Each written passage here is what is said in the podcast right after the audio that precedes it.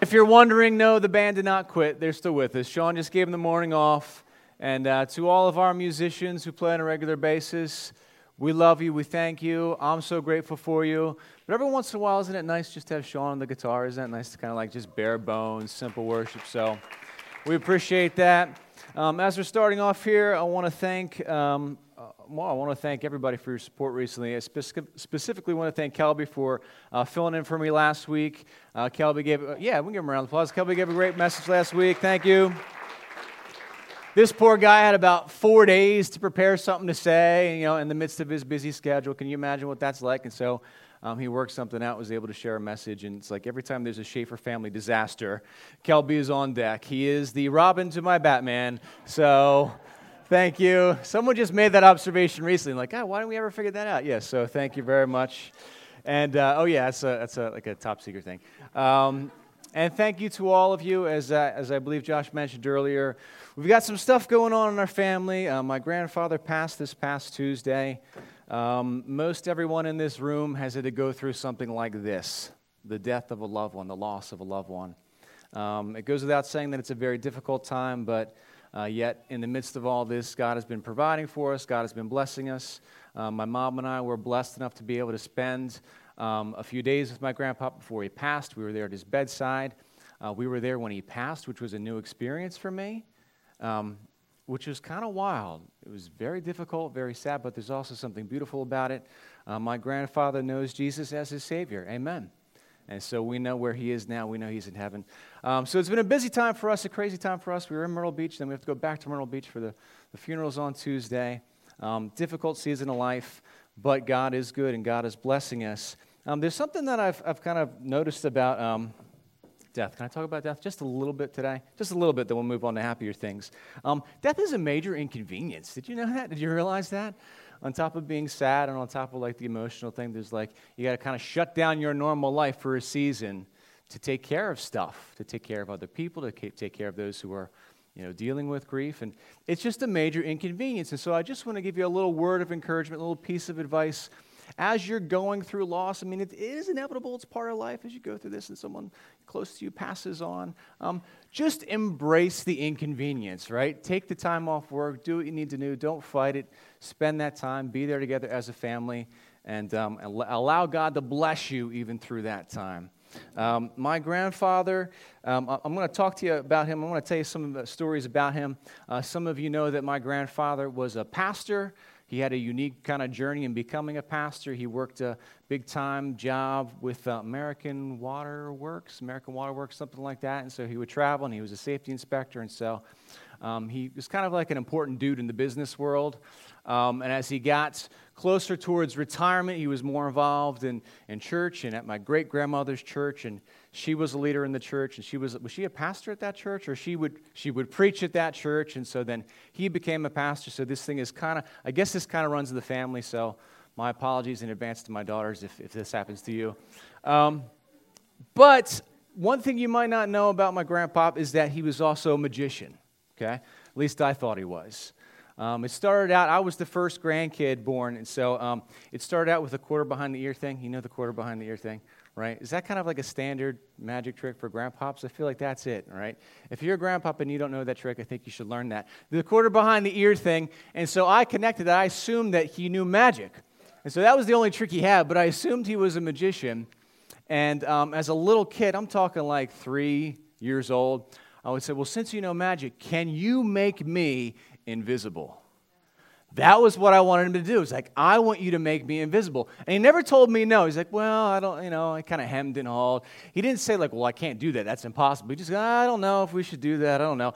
But I would keep asking him, asking him, and asking him. And so one time now, I think this is when I was four years old, right? So I've been asking him for a while to do this. When we were four years old, um, my grandmother had a uh, camper. She would spend summers at this um, campground area, and so the whole family was down. My grandpa was there. I think we had, my aunt was down there. So our whole family was down camping for the weekend. And I kept asking, Grandpa, use your powers as a magician and make me invisible. Oh, I don't know, I don't know, I don't know. Finally, I came back from somewhere, came back from the pool or the lake or whatnot, and I said, Will you do this? Will you do this trick? Will you make me invisible? He said, Okay, I'll do it. I'll make you invisible and he said some magic words, and I wish I could remember what they were, because they must have been powerful. He said some magic words, and he made me invisible. I know. I, that's what I thought. And I went around to my family members one by one. Can you see me? Can you see me? They said, Well, we can hear you. Where are you? Where are you? And I went to my dad, Can you see me? I hear your voice, but where are you?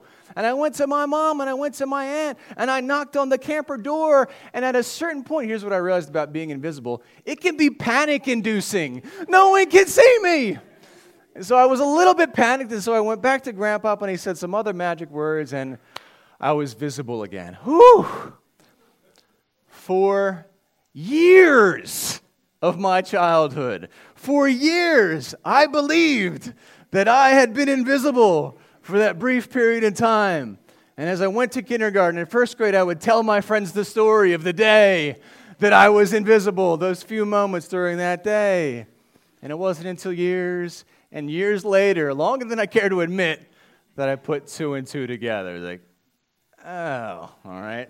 Now, I don't want to reveal any magician's secrets. I mean, I took a magician's oath when I was younger, so I'm not going to reveal any secrets, but you can figure out how it was done.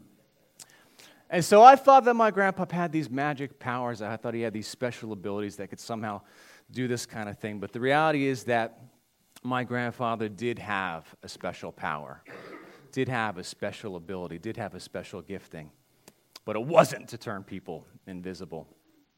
Um, as I said, my grandfather was a pastor, and so um, w- when I became a pastor, he was pleased with that. He thought that was a good thing. He thought that was a great thing. And so um, the first church where I served as a pastor was Bethlehem Church, and so I was there, and it was like an established church. It was a denominational church. It was the kind of church where you'd wear like a dress shirt, if not a tie, at least a dress shirt, nice pants, get dressed up and go to church. Um, and so he was all on board with that, but I was a little bit nervous when it came time for us to start Hope, and when we had this in mind. I was a little bit nervous to tell him about this church plant thing because this is a different kind of church than he was used to. He's a very traditional guy. When he would preach, he would wear the robes, you know, the dudes that wear like the, what do they call like the vestments and the collar and the, all that stuff. And I don't know if you've noticed, but I don't do that. I've never done that, although I've been tempted to because you can wear whatever you want under those robes. You don't even have to wear pants under those robes. Nobody knows, right? I think he always wore pants though. Anyway, but we were about to start this church plant thing, and it was more of a, you know, I don't know what to call this, casual setting, come as you are type of a setting, and a little bit different than the, the ritual based traditional thing that, that he really appreciates and enjoys. And so I remember going down uh, to Myrtle Beach to, to kind of, this is just like months before we started the church, and talking through some stuff. And so part of me was excited to share some ideas with him, but part of me was nervous about what he would think of all this. And so I was excited to share these ideas about like being missional as a church and engaging in the mission of God and all this stuff that I thought was new that this guy already knew about. I was like, oh, yeah, yeah, yeah. And so we had some conversation about that. And, and as I kind of laid out what our vision is as a church, he was, he was 100% on board.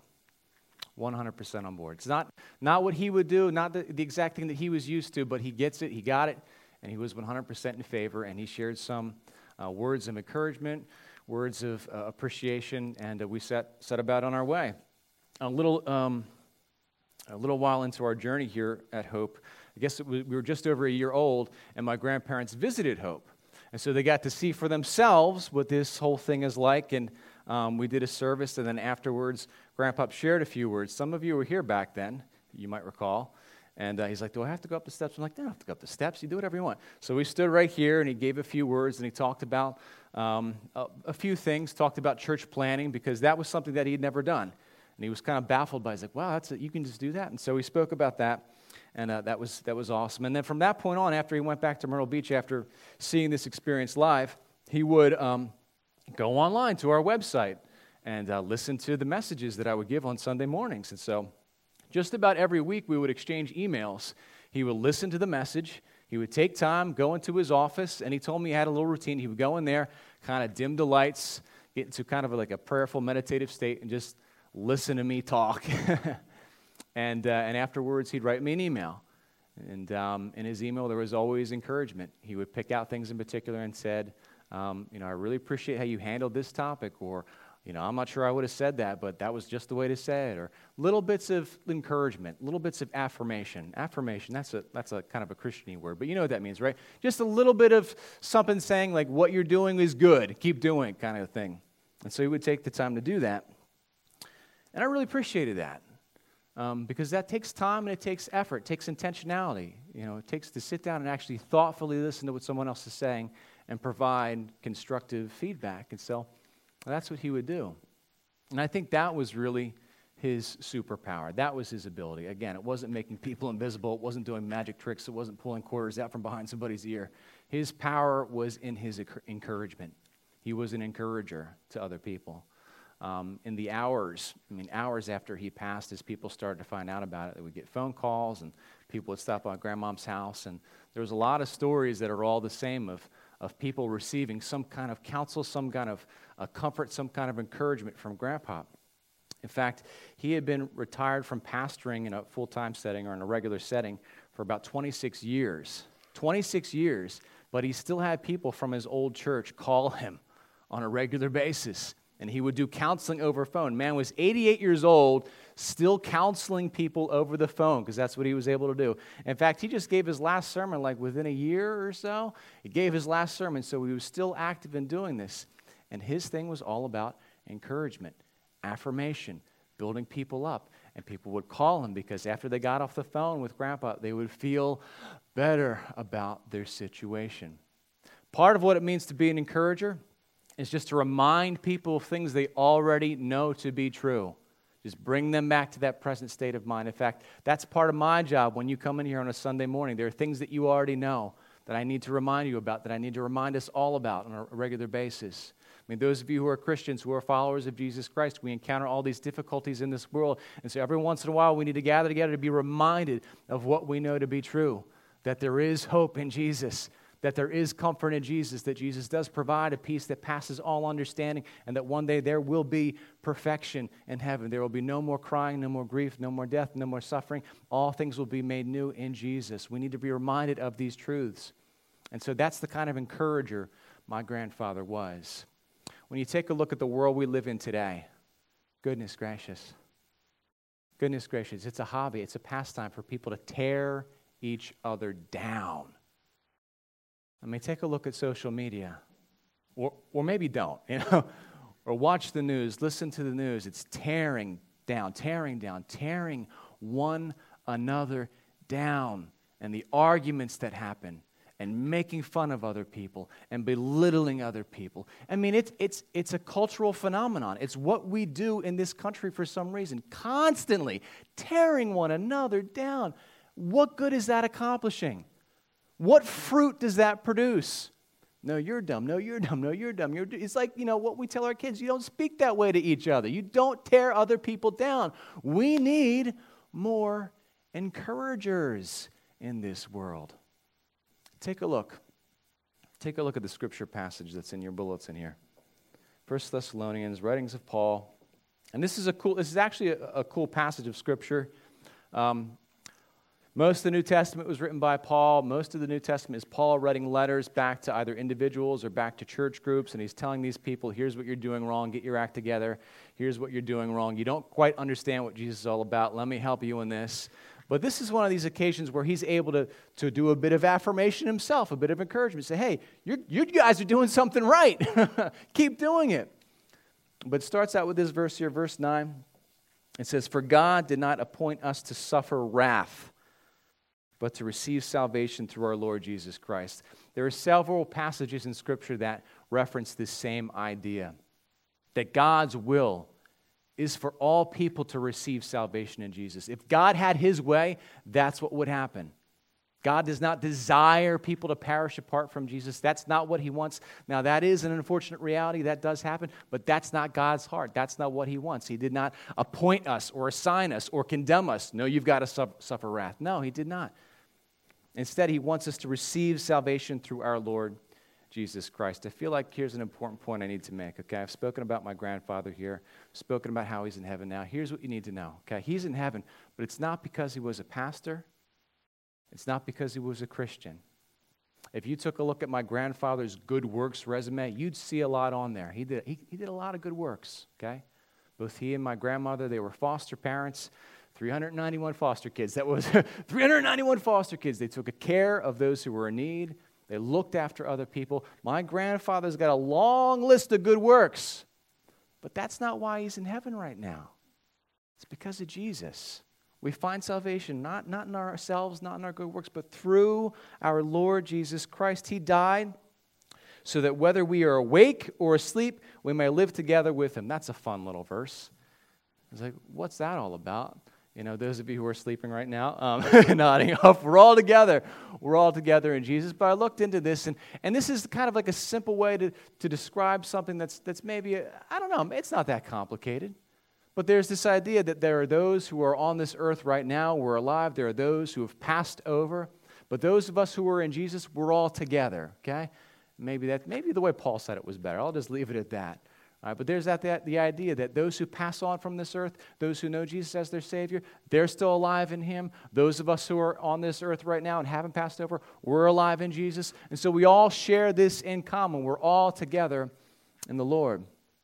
It says, therefore, okay, while we're still here, while we're still on this side of heaven, while we're still on this earth, while we're still in this life, therefore, encourage one another and build each other up just as in fact you are doing. As I said, isn't that nice for Paul to be able to say, hey, you're already doing this. Keep doing it. Keep doing it. Keep doing it. Keep building one another up. Keep encouraging one another. This is so stinking important, all right? This is so important. Some of you in this room know what it's like to be connected with a church group where you go somewhere on a Sunday morning, you hear some kind of talk, and you walk away not quite feeling that sense of encouragement, right?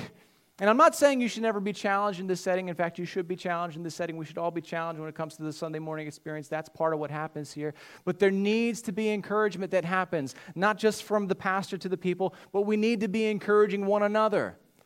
And I think, and I hope, I hope, if Paul were writing this letter to Hope Community Church, he would say to, he would say to us, keep on doing that.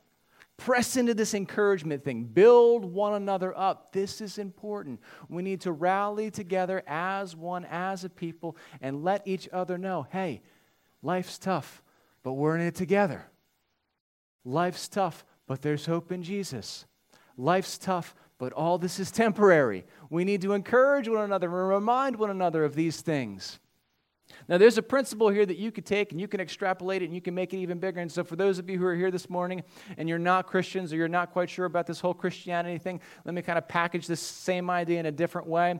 It's kind of like just saying something good or encouraging or positive about somebody else who's in your life, right? Did you ever have this happen where you think, it's like sometimes we do this. We kind of we kind of hold back. We, we bite our own tongues. We have a thought. We want to say something to somebody. We want to say, "Hey, you're really good at that." We want to say, hey, I appreciate what you just did. Or, hey, I think you're great at what you're doing. Keep doing it. Or you have that thought. You say, well, I don't want to say that. I mean, who am I to even say that? And I would feel awkward if I expressed that. And so I don't even know this person very well. It'd be so strange if I walked up to this person and just said something nice to them. Don't hold back. Don't hold back. If you see somebody doing something good and you think it's good and you want to tell them it's good, say it. Don't hold back. Build that person up.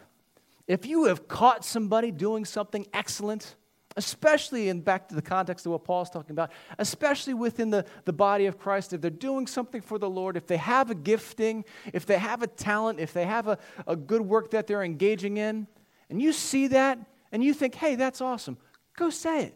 Like, wow, I've just seen this in you. You know, the way you sacrifice on behalf of other people, the way that you reach out to others in need. You know, there are things, there are people that just kind of slide off my radar, but there you are and you're taking care of them. Wow, I just want to encourage you. You can say that. And maybe it might be a little bit awkward for you to say, right? But go ahead and say it anyway. Have you ever felt like, man, like someone gave you a word of encouragement or a compliment or affirmation? You felt like, well, I wish they hadn't said that, right? I wish I hadn't been encouraged just now. No, go for it. This is important. And within the context of this church, of Hope Community Church, let's do this thing of encouraging one another. Now, I reference the thing of like, you know, complimenting. This is bigger than complimenting, okay? This is bigger than saying, hey, your hair looks nice today. You're allowed to do that, right? But this is something much bigger, what Paul is talking about, to encourage one another. Life is tough, but we got it. We're in this together. We have Jesus. We can do this together. To encourage one another is such a valuable and important thing, especially in this time and in this culture. One of my hopes for hope, one of my hopes for our church here is that we would have a reputation for being people who encourage one another and encourage other people. I would love to see our encouragement of other kind of spill outside of this church so that we can encourage other people in our lives. We don't want to be known as the church where we go around making other people feel bad about themselves, right? We got enough churches like that in this area. We're not going out, we got to fix all these problems, and these people don't know what they're doing, and these people aren't living right. We're not going to take that attitude. We're going to be encouragers. We're going to let the people in our community know you can do this. You can live life. You can do better at life, and we're with you. We want to be known as encouragers in this community because that's what our world needs, that's what our country needs, and let's be frank, that's what our community needs right now encouragement. You can do this. We can do this together through the power of Jesus Christ. So let's live into this.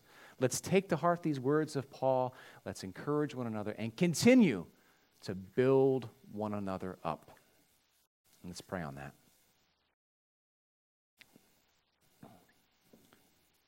Lord Jesus Christ, thank you for thank you for you. Thank you for doing for us what we could not do for ourselves. Thank you for dying on the cross for our sins. And thank you for loving us. Thank you for loving us, even in our brokenness, even at our weakest points, even in our sinfulness. You've loved us, Lord Jesus. Lord Jesus, we receive so much encouragement from you, and, and we have your spirit that dwells within us and your spirit that dwells among us. And we just pray that, that by the power of your spirit, that we would be able to encourage one another, to live this life, the life that you have called us to live. Father God, allow us to, to build one another up, to encourage one another, to give hope to those who are in need of hope. Allow us to live into our calling. In Jesus' name, amen.